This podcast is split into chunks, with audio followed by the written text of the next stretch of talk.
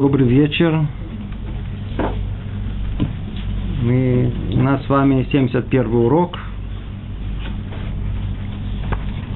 Находимся в четвертой части книги Дера Хашем, глава вторая.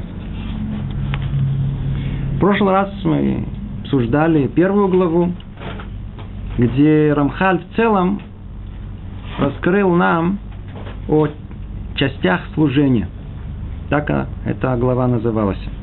И там, в общем, описал все то, после чего мы говорили в э, прошлых занятиях о пророчестве и вершине пророчества, о пророках самих, о тех знаниях, которые они помогли нам постичь. Что мы теперь конкретно с этими знаниями делаем? Вся четвертая часть посвящена конкретно, что надо делать. Мы называем это словом служение. Хорошее слово. Да? Нам нужно служить, быть на службе. И в прошлый раз мы говорили о этих частях. Глава начиналась со слов. Все служение подразделяется на две части. Первое – изучение, второе – исполнение. И дальше, очень в общем, разложил все части исполнения. Тоже то, что касается изучения, мы начнем говорить об этом сегодня. Когда мы говорим о изучении, то мы имеем в виду изучение Торы.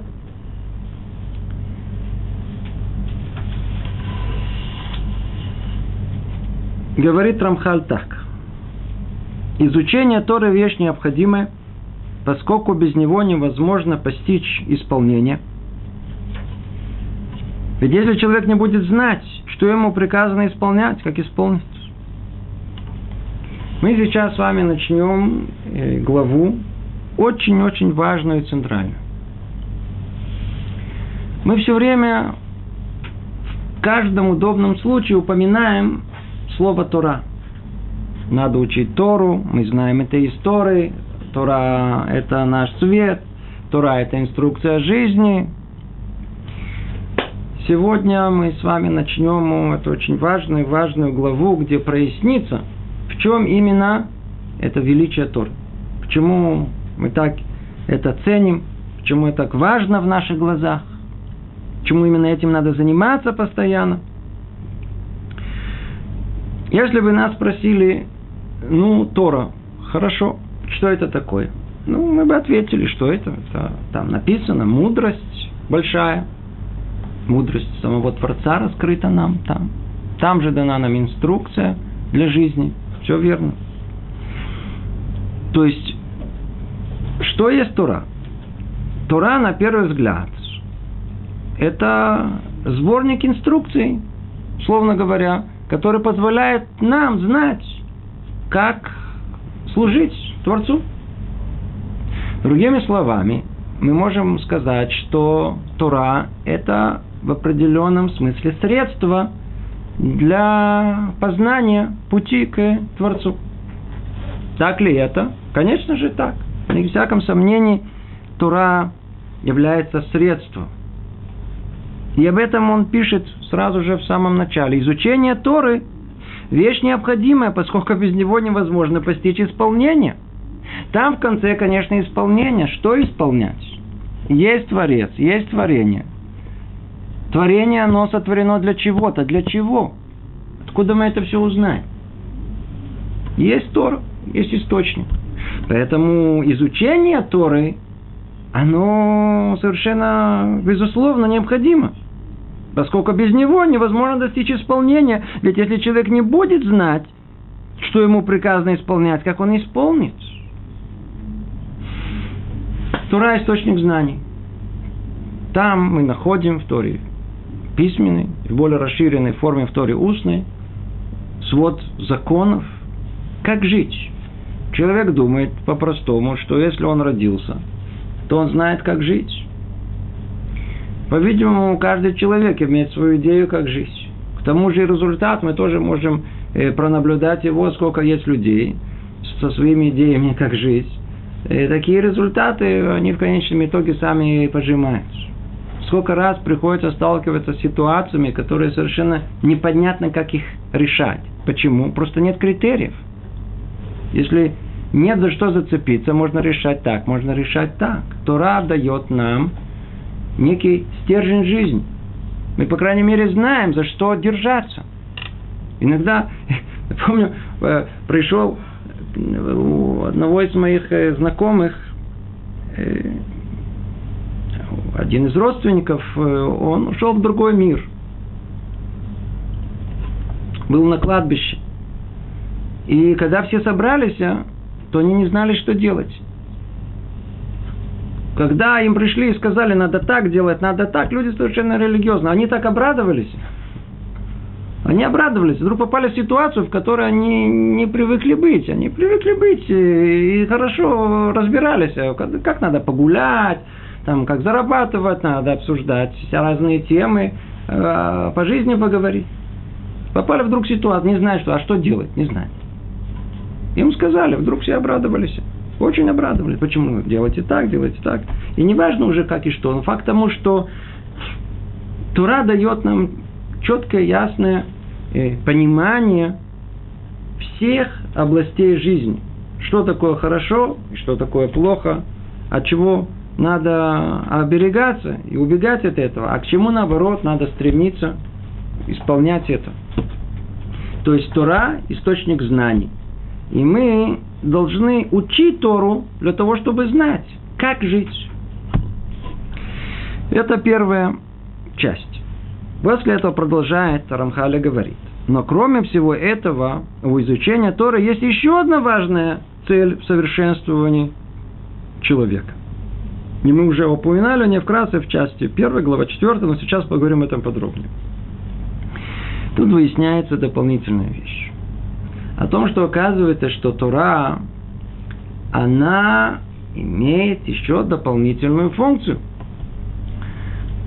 Во всем мире, как мы уже говорили, книга, она является средством для знания, для того, как применить, делать и так далее. Тора имеет еще нечто совершенно мистическое. Она сама по себе влияет на душу человека. И в этом смысле, когда мы учим Тору, то Тора для нас является в одно и то же время это и средство, и это самоцель. Учить Тору – это само по себе цель жизни. Сиди учи. Именно эту часть Рамхал хочет нам раскрыть. Потому что первую, как средство, оно ясно и понятно. Но не надо, не требуется никаких дополнительных разъяснений. А вот эту вторую часть, которая для нас кажется такой совершенно мистической, скрытой, непонятной, что имеется в виду, вот это он сейчас нам попробует гораздо более детально раскрыть. Продолжает Рамхаль и так говорит. Числе воздействий, которые благословенные производят для нужд своих творений, своих творений, есть одно воздействие – возвышение всех других.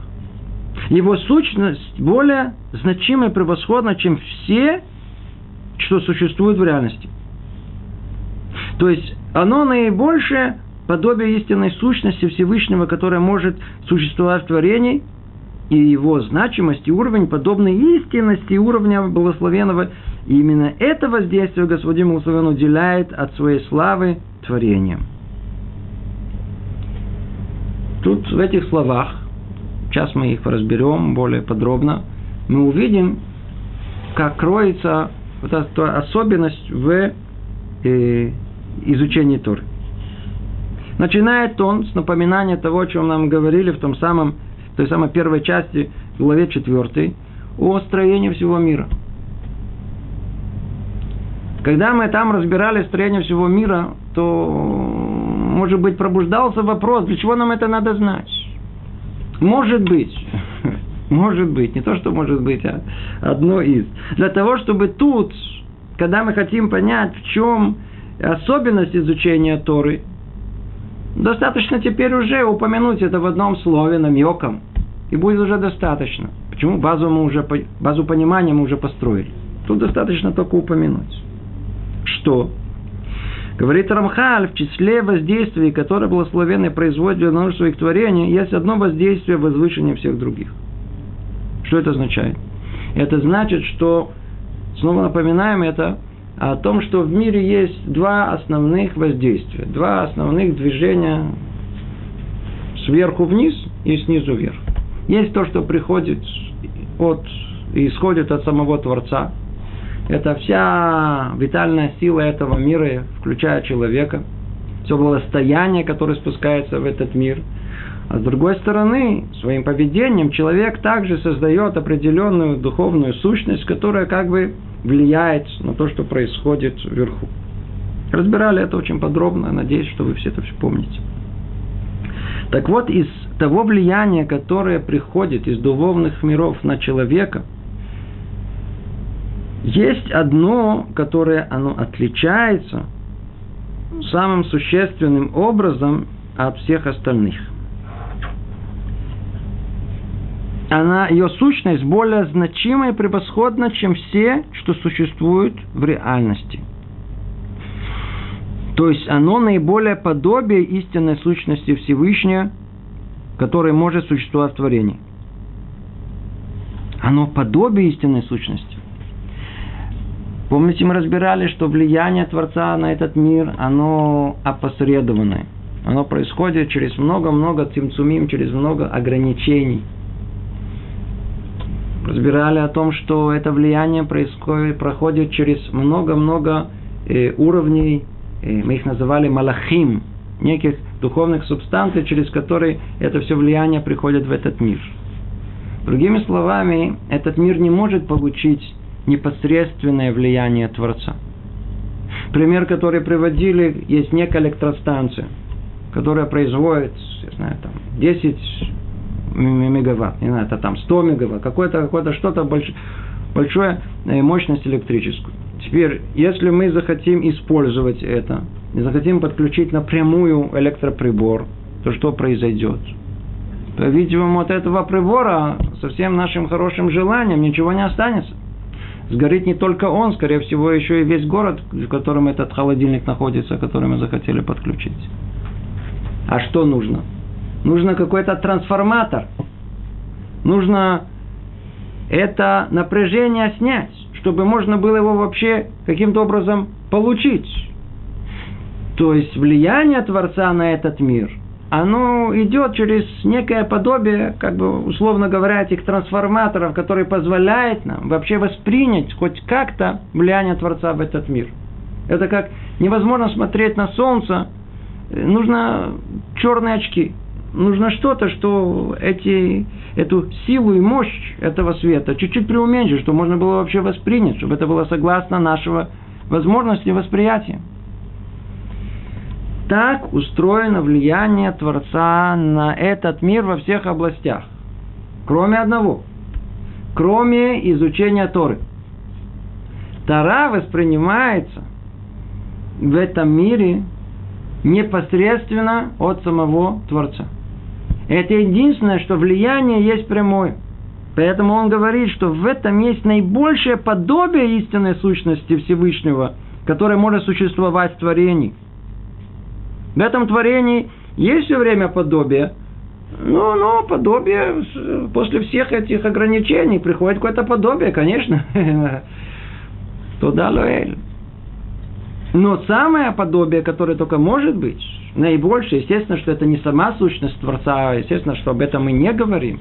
Но и наибольшее подобие, которое может быть влияние Творца на этот мир, это только при изучении Торы.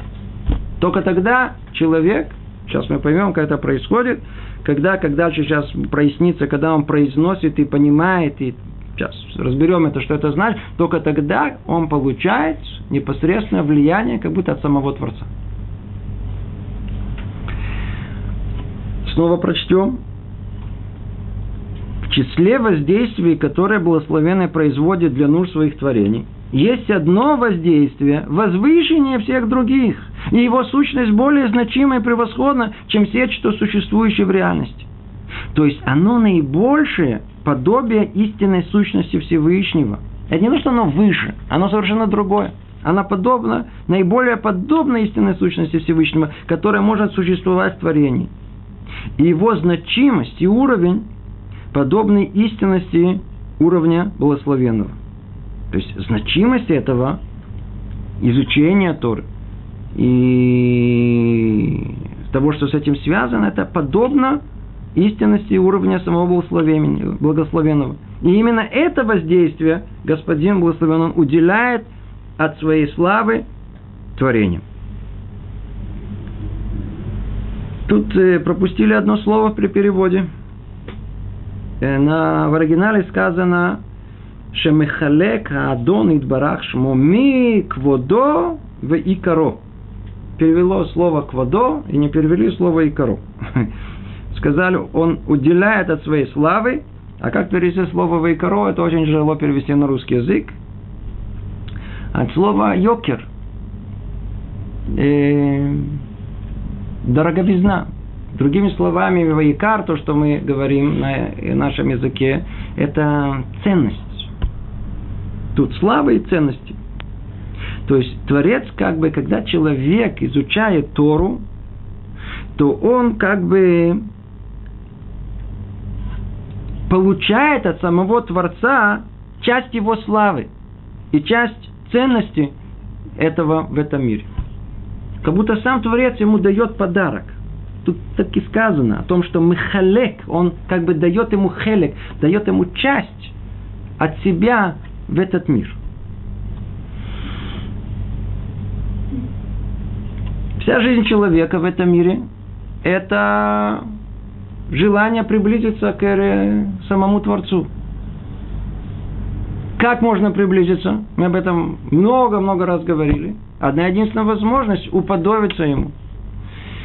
Насколько Он милостлив, и мы должны стараться в этой какой-то мере быть милостливым. Он долготерпимый, как сказано, и мы должны быть такими же. Чем больше мы сможем удостоиться и быть частью его, тем больше мы и приблизимся. В этом смысле, и только в этом смысле, мы употребляем слово совершенство. Чтобы говорить о слове совершенства, сейчас которое мы будем много раз повторять, э, и оно уже упомянуто у нас тут о том, что э, Тора имеет два, две составляющие. Одно, как мы сказали, это средство, мы посредством этого знаем, а второе, мы приходим к совершенству посредством Торы. Что значит совершенство? Совершенство предполагает, что у нас есть некий эталон, и мы, чем ближе будем к этому эталону, к этому идеалу, тем более мы будем более совершенны. И это та самая, то самое служение, которое э, человек должен э, сотворить. Это та, тот путь, по которому человек должен идти в этом, по этому миру. Приближение к совершенству. И вот что мы видим. А тут сам Творец, он как бы дает нам возможность приблизиться к Нему. Он как бы вкладывает в нас уже часть Него, когда человек учит Тору. Он дает нас, нам микводо. Микводо, в принципе, кводо, это есть это основное совершенство, абсолютное совершенство Творца. Это есть кого это почесть, это слава Его. Понятие это, это очень глубокое понятие. Оно тут употребляется одним словом. Если бы начали бы его разбирать, бы нам не хватило бы 10 занятий. Это очень-очень, это термин. Это термин кводаши. То же самое в Икар. То есть есть как бы абсолютное совершенство, оно называется кавод. Если мы подумаем, тоже намек на это просто, когда сущность человека – это кавод, это его значимость, верно? Это его ощущение его значимости, это почесть его. У нас говорят так, заберите у человека весь его кавод, не останется человека, ничего не останется. То есть кавод выражает, а, а вот эта почесть человека, это, она выражает суть его вот эту суть как бы Творца, Он нам дает. А икар – это оценка этого совершенства. И это тоже Он нам дает в качестве подарка. Мне кажется, должно быть более, если может чуть абстрактно, как мы можем это понять.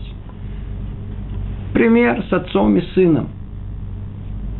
Предположим, что отец обучает своего сына уму-разуму, И что хочет отец?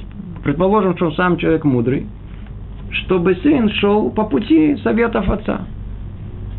Теперь скажите, когда будет отец доволен? Тогда, когда сын будет э, исполнять волю своего отца. Когда сын выполняет и идет по этому пути, это радует своего отца. И не только радует, это и что? Это, это ковод его, это его э, гордость.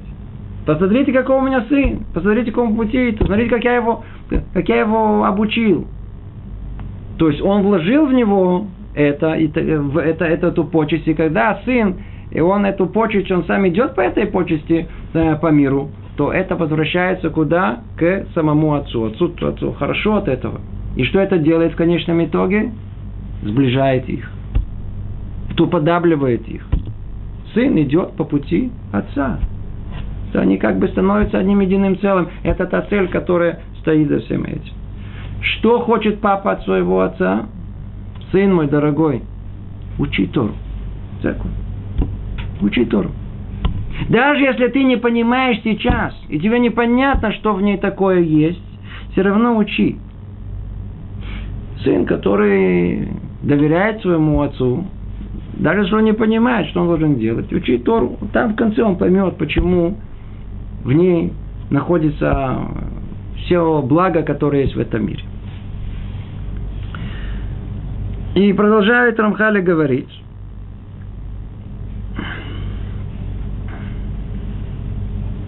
Вторые два аспекта. Произнесение и познание.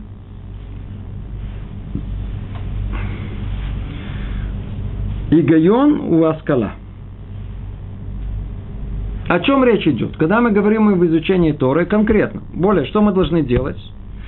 Первое он говорит, это игайон, от слова лехагот, вагита боемам балайла, то есть произносить Тору, в скобках замечу – что для нас более близко э, прочтение внутреннее. То есть мы читаем как бы в сердце, про себя по-русски говорят. Оказывается, что это не в зачет. Конечно же, конечно же, э, время от времени можно как-то сосредоточиться, пробежать глазами для того, чтобы уловить какую-то суть. Но оказывается, то, о чем тут говорится, то самое благо, которое Творец дает, мы сейчас только начинаем перечислять, а дальше вообще скажем об этом очень-очень конкретно. Есть этому условие, этому благу, которое мы можем получить от Творца, если будем учить Тору. С чего все надо начинать? Тору учат вслух. Обратите внимание на какая колоссальная разница между университетской библиотекой – и Ешивой. Зайдите в библиотеку, там тишина, слышно, как муха пролетит. Кто-то там, книга у кого-то упадет, раз, раз смотрит, кто упал, что случилось. Зайдите в Ешиву, если та, та там бомба может разорваться, никто не обратит внимания. Шум, гам, все кричат, все спорят, все, все, все. Учат вслух. Это даже просто в мозгу другое место. А говорить вслух – это в каком-то смысле творение. Это что-то совершенно другое. Поэтому обязывают наши мудрецы Тору учить вслух. Это лагот. Произносить. Это первое. А второе, когда мы изучаем Тору, недостаточно ее произносить, что мы должны еще его, ее и познавать. То есть понимать содержание того, что мы э, изучаем. Обратите внимание, что эти два аспекта, они выделены каждый по отдельности. Это означает, что если мы даже не понимаем, точнее, понимаем минимально, это тоже уже имеет какое-то мистическое значение. Уже тоже что-то там сверху может приклеиться к этому.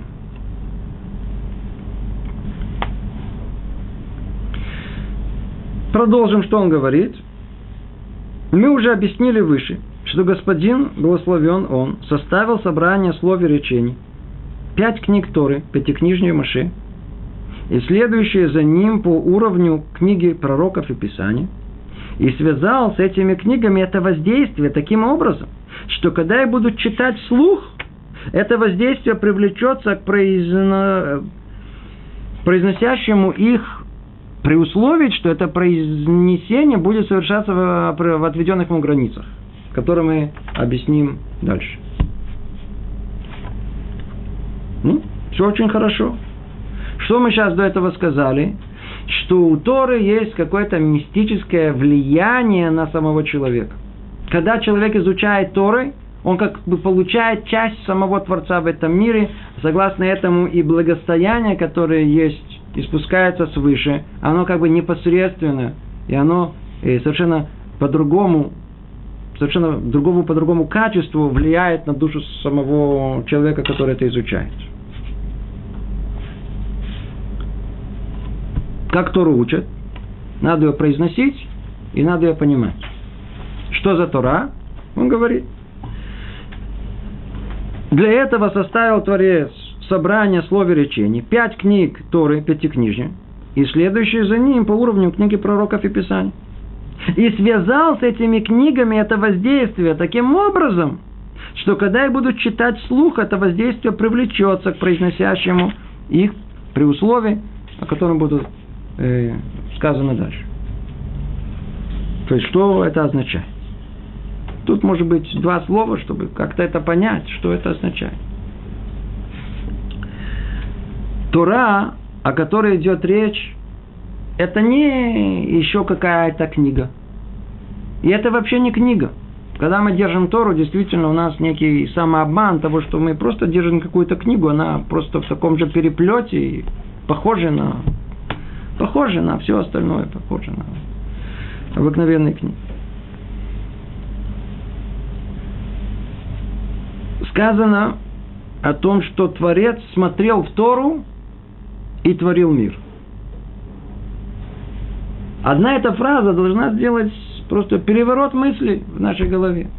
Что значит смотрел в Тору и творил мир?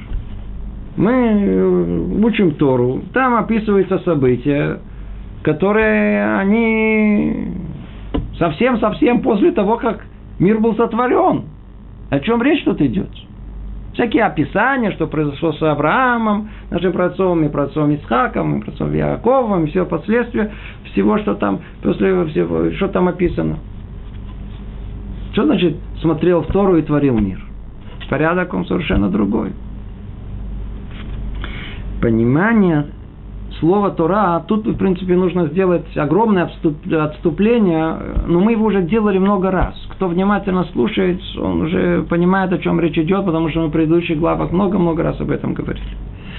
А, а понимание слова Тора – это ора, это, это, в принципе, тот самый ор, это тот свет, который изначально Творец сотворил в этом мире этот потенциал этого мира, его называют всего мира, со всеми возможностями, которые в нем есть, его называют Тора. В эту Тору смотрел как бы Творец и творил мир. Она, она, она, она состоит из букв. Мы тоже много говорили. Это некий...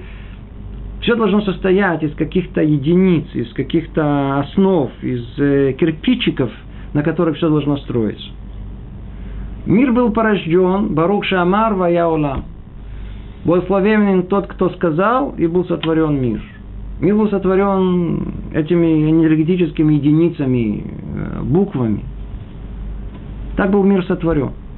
Был сотворен из этого света, куда Творец как бы смотрел туда и творил этот мир, творил эти буквы. Это был потенциал всего мира.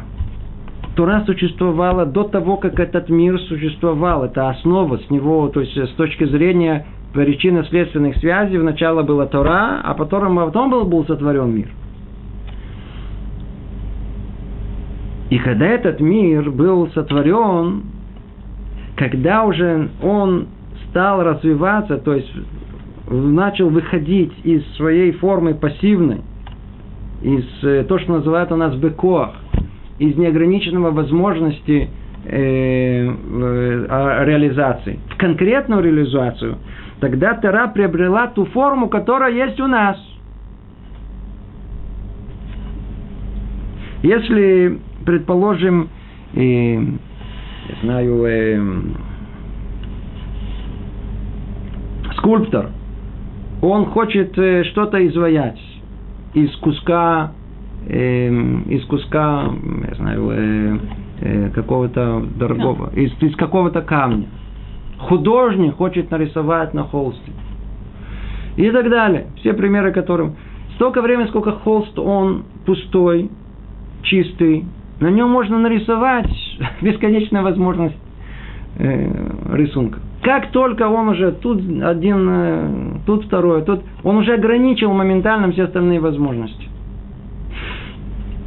Белый холст, белый лист бумаги – это потенциал всех возможностей, которые только есть. Это белый огонь Тары.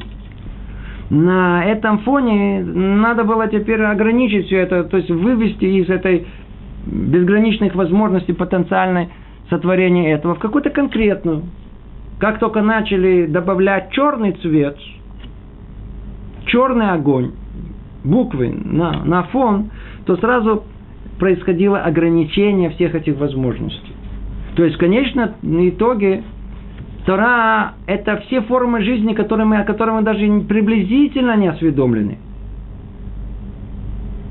Тора могла бы быть совершенно другой. Все могло бы быть совершенно по-другому. Но человек тут своими деяниями, он как бы условно говоря, он писал эту Тору. В этом смысле каком-то он как бы соучастник, в определенном смысле, самого творения. И тогда Тора, она была составлена, она, она нашла одним сплошным, э, э, одним сплошным словом. Вся Тора это только буквы. Одно слово. От начала до конца вся Тора. Вопрос, как, их, как их разбить. Как их разделить. Когда действия начали происходить, грех первого человека, результат этого, э, первые поколения, поколение Ноха и так далее, то разбиение, оно пошло совершенно по определенному сценарию, по определенному плану. И тогда эта Тура спустилась в той форме, которую мы с вами знаем.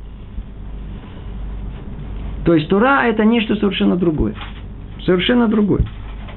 Это та Тура, которая она исходила из самого, условно говоря, уст самого Творца. Поэтому, когда мы берем Тору, мы, в принципе, берем книгу творения. Единственное, что она изложена для нас на, на уровне понимания человеческом. Так, что мы могли, согласно нашему уровню, воспринять.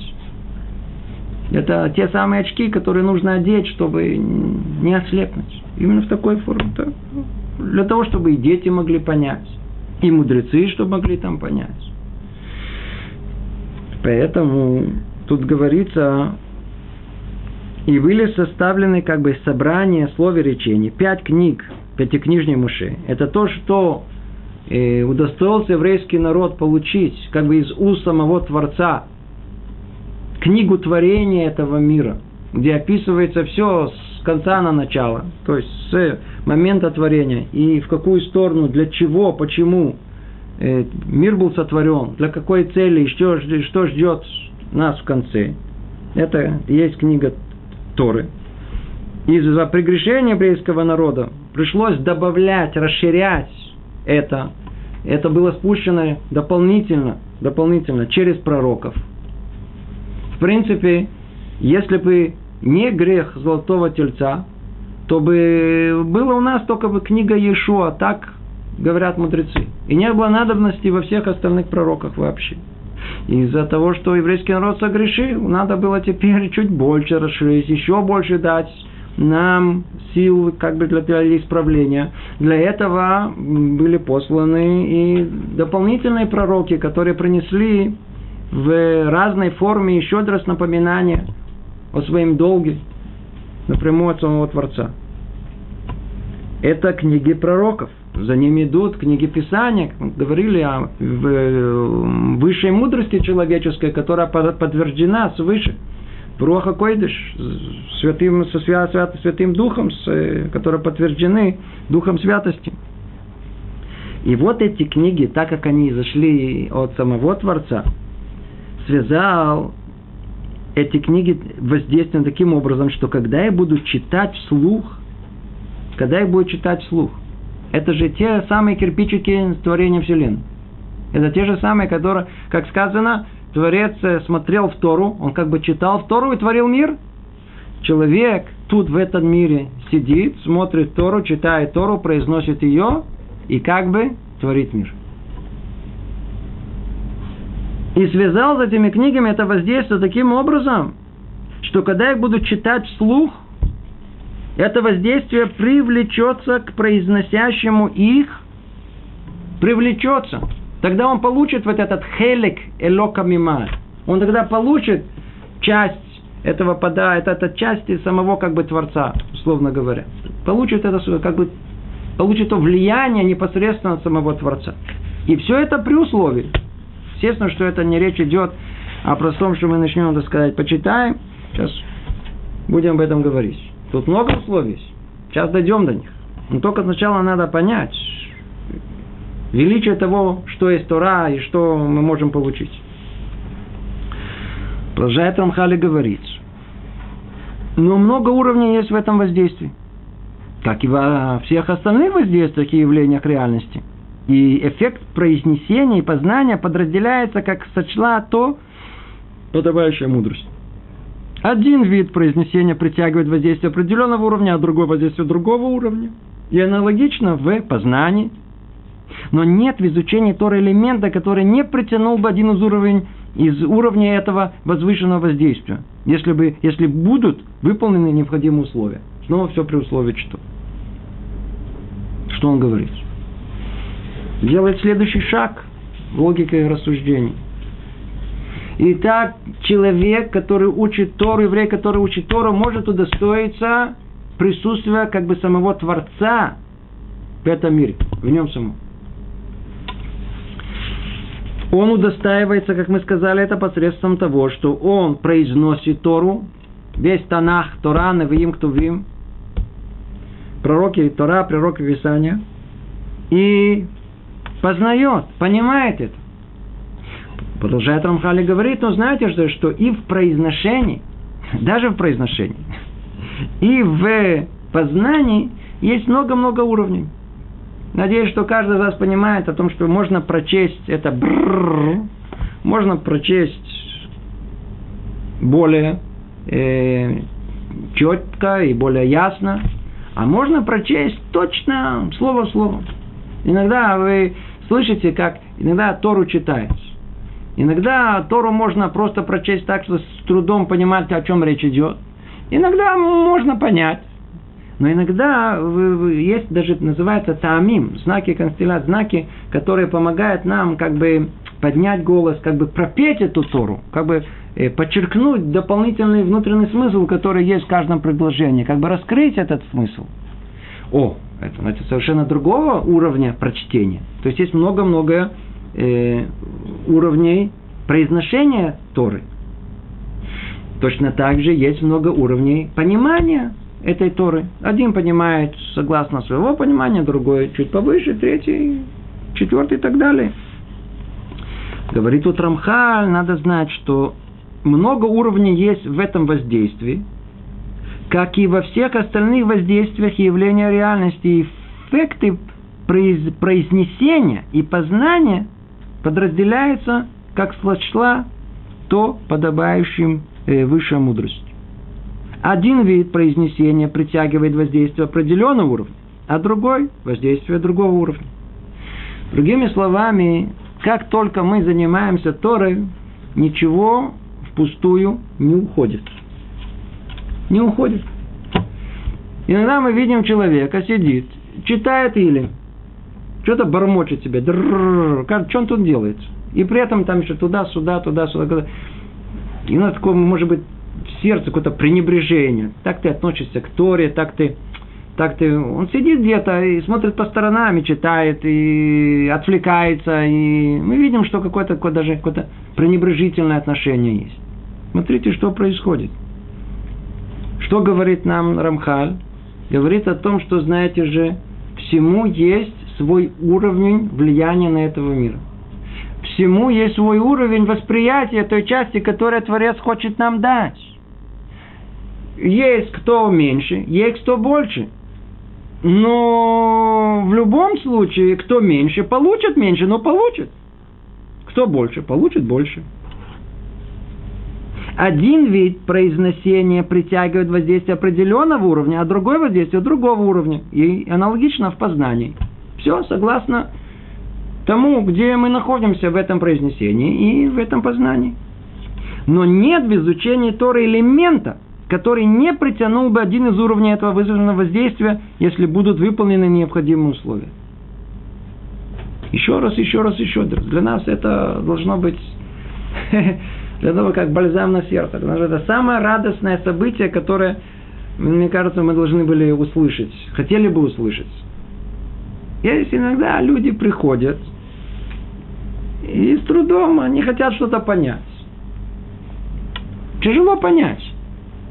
Услышал, заснул, проснулся, снова что-то услышал, снова или пытается непонятно, не может составить, но пытается. Вы видите, что тут сказано? Нет в изучении Торы элемента, который не притянул бы один из уровней этого возвышенного воздействия. Это не то самое, которое, которое все время говорим, о великом. Но что-то есть. Что-то уже есть. Что-то малое, но приклеивается. Хорошие новости. Это как-то спокойнее. Но сейчас дальше будем учить, нельзя успокаиваться. Почему? Потому что так можно только начать. Если так мы продолжим, и все время так будем, и не знаю, и не будет какого-то э, подъема, продержаться долго не сможем. Но зато называется Кадош Брухулом Капехет Харабриот. Он, он не обходит э, вознаграждение людей за их старания. Если человек приходит и что-то пытается, то уже что-то ему полагается. Нет в изучении Тора элемента, который не притянул бы один из уровней этого возвышенного воздействия. То ли так читаешь, то ли так читаешь. Естественно, каждый на своем уровне что-то от этого э, величия и от ценности Творца, что-то приходит к нему в его душу. Продолжает Рамхали говорит, очевидно, что с возвышением, познанием увеличивается уровень привлеченного воздействия. То есть все ясно и очевидно. Э, сколько работаешь, столько и заработаешь. То есть согласно усилия человека и результат. Насколько он улучшит свое произношение, насколько он углубится в познании, настолько он привлечет воздействие Творца в этот мир в большей степени. Тот, кто понимает только язык Писания, не равня тому, кто понимает его смысл. А тот, кто понимает поверхностный смысл, не сравнивается с тем, кто проникает вглубь. А тот, кто углубляется лишь чуть-чуть, не сравнится с тем, кто достигает значительных глубин.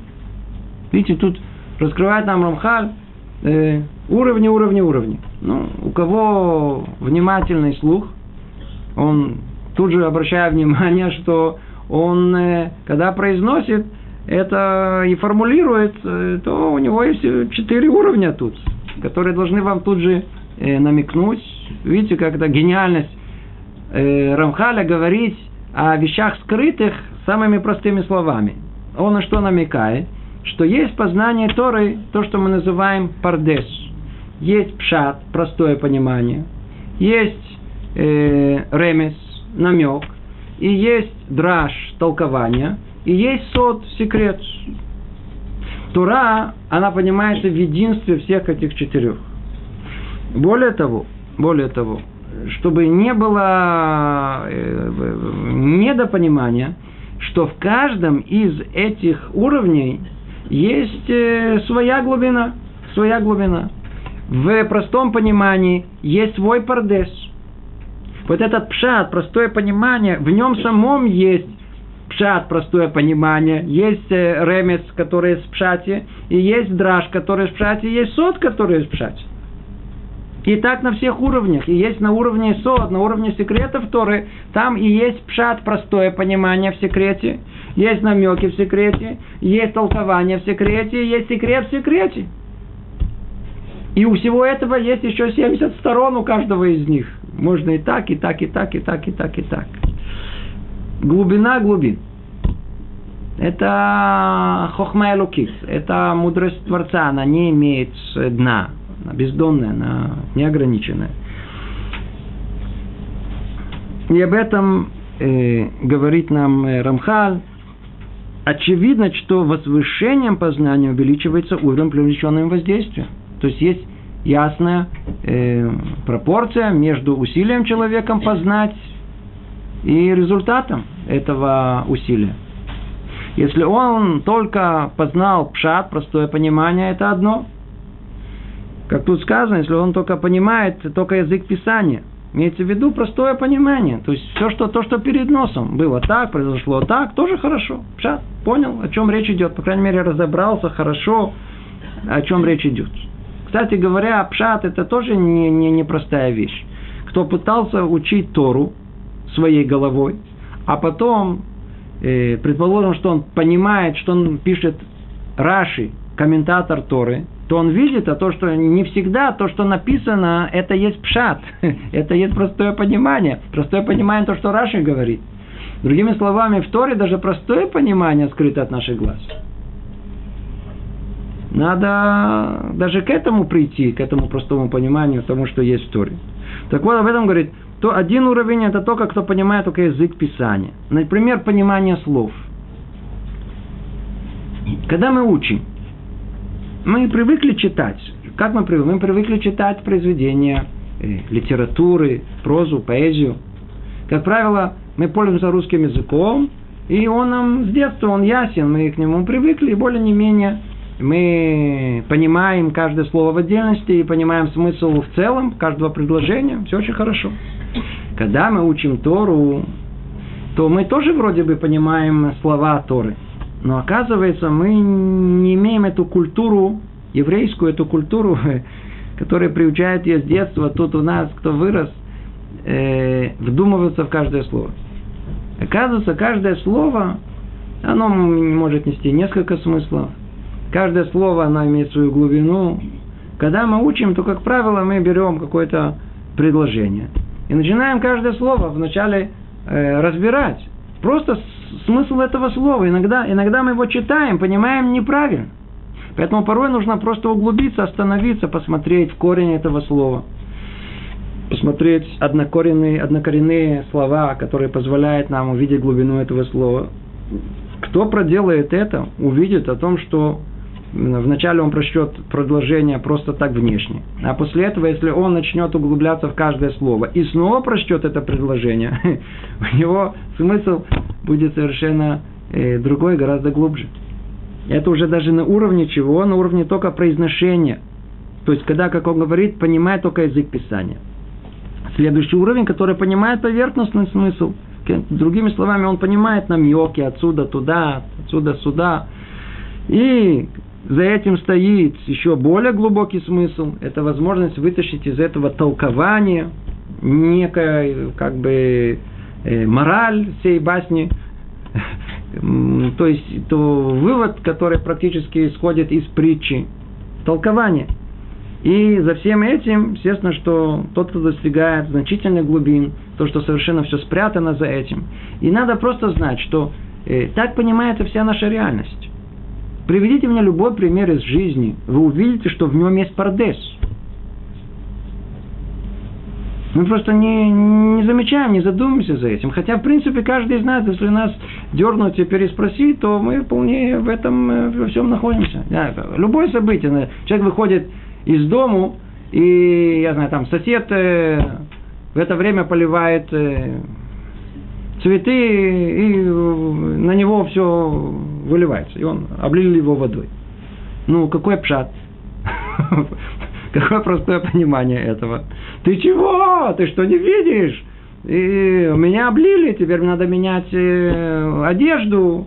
Простое понимание, отношения. Он нехороший человек. Я ничего тебе плохого не сделал и так далее. Все. простое понимание. Теперь, что нам это намекает? Каждый из вас может понять, что подобное, что произошло. Но что это может намекать нам? Смотри, в следующий раз, когда ты выйдешь, может быть, э, заранее посмотри, так сказать, что там происходит. Можно надо выйти э, с другой стороны, может быть, не в это время. Вот. А есть намеки на, на, на, на других соседей, может быть, тоже теперь надо, надо оберегаться. Может быть, этот не накапает на голову, а может быть, с другой стороны что-то там обольет себя. Надо, намеки этому есть. Из этого можно сделать целую дрошу. Можем сделать только, только целое толкование. А, вот он какой. А, вот как. Так он, так он э, э, э, что-то против меня имеет. Он наверняка ждал, что я выйду. И тогда он специально это стал поливать э, эти цветы. Он, и тогда мы можем из этого раздуть и раздуть и раздуть. А что за этим стоит теперь? Какой сод?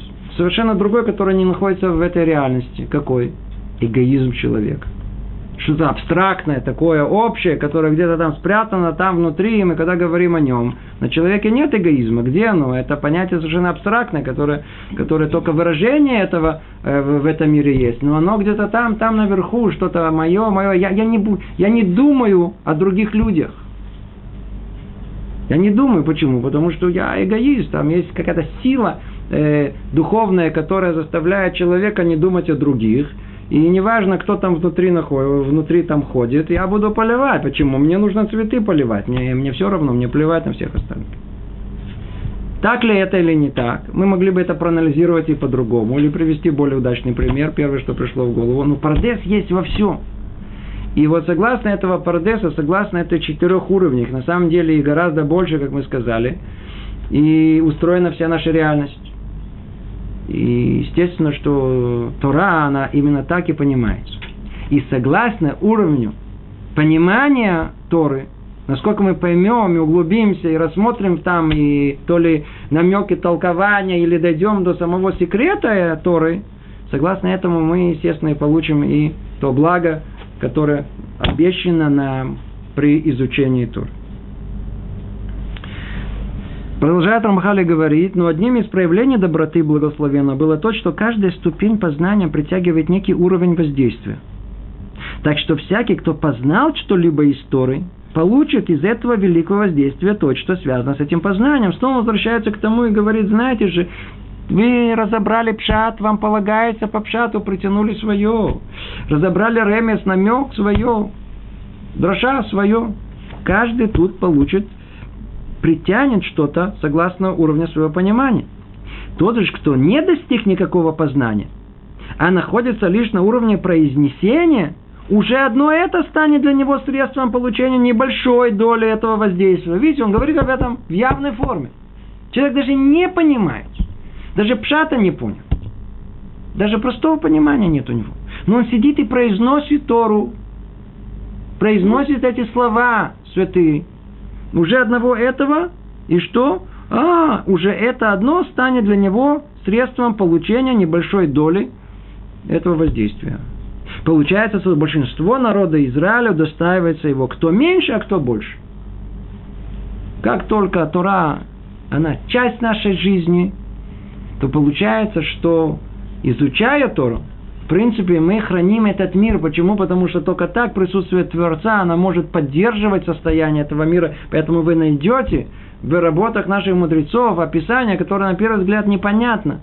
Человек сидит Тору, благодаря этому мир существует. Теперь я надеюсь, что чуть-чуть яснее становится. О том, что, что когда они говорят, что если бы евреи бы не учили Тору, мир бы просто бы вернулся в тогу в в хаос. Вернулся бы в изначальное свое положение. Почему? Потому что бы присутствие Творца в этом мире, оно бы не было бы. А когда человек изучает Тору, он получает, как бы сказать, само присутствие Творца, кого двоекарши, тут, в этом мире. Это позволяет этому миру существовать. Теперь он это объясняет, делает следующий шаг, то мы же сказали, в более явной форме. Но кроме этого подразделения, существующего для того, чтобы по истинной мере воздать людям за их старания в ней, то есть в Торе, существует в ней еще иерархия и подразделение, в соответствии с необходимым исправлением ею всего творения. Нет такой части Торы, которая, э, через которую не исправлялась бы и не совершенствовалась какая-то часть творения. Хм. Это то, что сказано в книге Рамхаля Мсилат и Шарим, которую мы изучали. Когда человек исправляет себя, он поднимает себя и вместе с этим поднимает весь мир. Он исправляет весь мир. То есть получается, что и тут находится как бы вот эта третья составляющая, которая напрямую тут не упоминается, результаты изучения Тора. И первое мы сказали, это средство, посредством э, изучения Тора мы изучаем, что Творец от нас хочет, служение этого самого Творца. Второе, это что-то необыкновенно мистическое, как бы мы получаем присутствие самого Творца в нашей душе благодаря изучению Торы. То есть для нас в этом смысле Тура – это самоцель, сама по себе, даже без того, чтобы мы, мы это, как бы на, на первый взгляд это знали. То есть сами по себе мы это изучаем, это уже хорошо. И выясняется, что результат этой учебы еще состоит в том, что это влияет на весь мир. Это исправляет весь мир. Другими словами, нету части, если бы мы бы точно бы знали строение всего мира, в деталях духовного строения этого мира, то мы бы лучше бы знали бы, какая часть учебы Торы, что она исправляет. И не просто так, вот эти четыре части, которые мы с вами перечислили, они действительно согласно четырех частей души человека, согласно четырех миров духовных, которые есть в этом мире. Есть очень четкая, ясная структура того постижения в Торе, что мы постигли, какого уровня достигли – какую часть этого мира она исправляется. Ясное соответствие. Есть исправление, влияние Торы, оно влияет на, на, на, на, на, на весь мир. Интересно. Сейчас просто вспомнил, если вспомнил, надо сказать. Есть э, один из наших э, величайших мудрецов э, последнего времени, Раби Цаду Коэн он пишет, что появление в мире вот этой мудрости, которая вдруг 17-18 век, вдруг каха ни с того ни с сего вдруг пришла в этот мир э, э, с появлением всех достижений науки. Все, что раскрыли, это 17-18 век. Электричество, и магнетизм, и радио, и все, чем мы пользуемся сегодня, это начало было заложено в те времена. Он это объясняет как?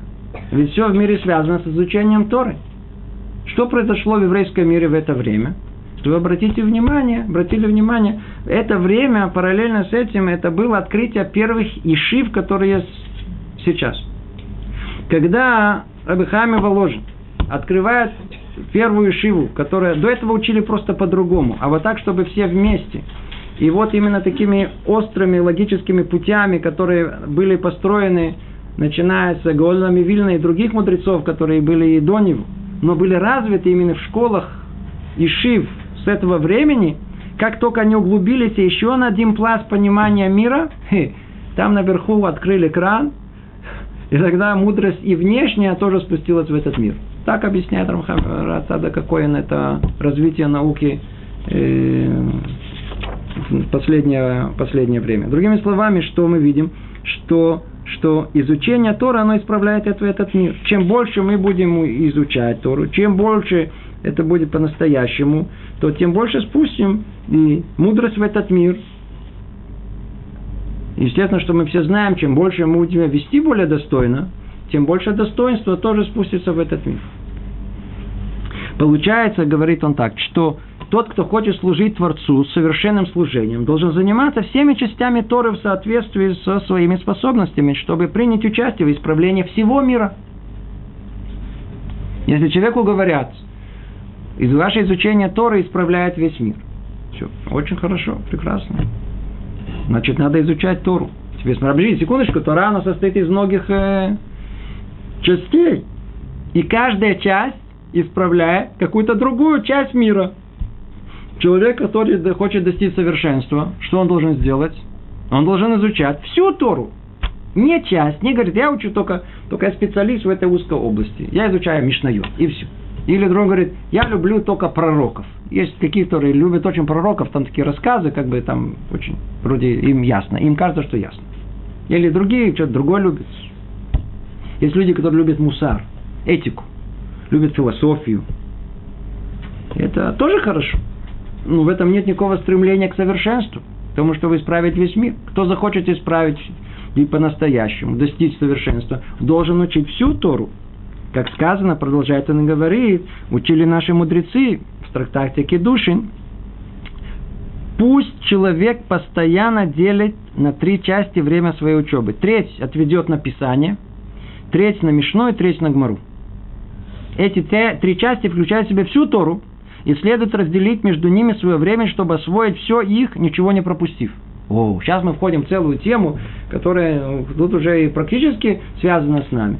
Когда мы начинаем изучать Тору, ну, конкретно, что мы должны учить? Перед нами гигантский океан знаний. Есть у нас Тора письменная, ее надо изучать. Конечно, надо изучать. Есть Тора устная, которая состоит из нескольких частей.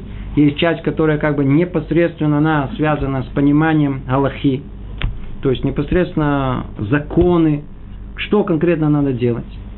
И есть та часть, которая она позволяет нам понять ту логику, которая стоит за всеми, и за Тарой, и за этими законами. Это мы условно называем Гмара, Талмуд. Талмуд содержит в себе все мудрость Творца. То правильно начнет изучать и понимать Талмуд, он как бы приближается как бы к тому мудрости Творца, которая есть в этом мире. И все эти три нужно знать. И в каком-то смысле тут сказано о том, что, что а он что, все исправляет. Что исправляет? Условно говоря, когда мы изучаем Писание, то это исправляет речь. Ага. Мишна – это связано с Аллахот, законом исправляет действие человека, а Гмара, Талмуд, она исправляет мысль человека.